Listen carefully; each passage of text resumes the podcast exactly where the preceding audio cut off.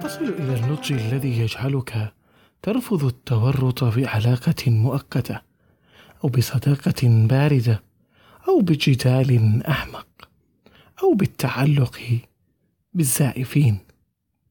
معكم أنس يوسف في بقعة ضوء. عندما تصل إلى النضج الفكري لن تزعجك التغيرات البشرية التافهة ولن تزعجك كراهية الآخرين لك دون مبرر. ستكون جوهريا في كل شيء. ستتعمق بمن حولك بشكل أكثر لطفا من الماضي. وسترى بأن الحياة ليست سوى تجارب عابرة وظروف متضاربة لا تنتهي.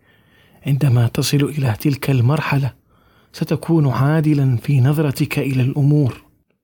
فالنضج الفكري يفعل أكثر من ذلك والجهل يجعلك متعاليا عن رؤية الأشياء كما ينبغي.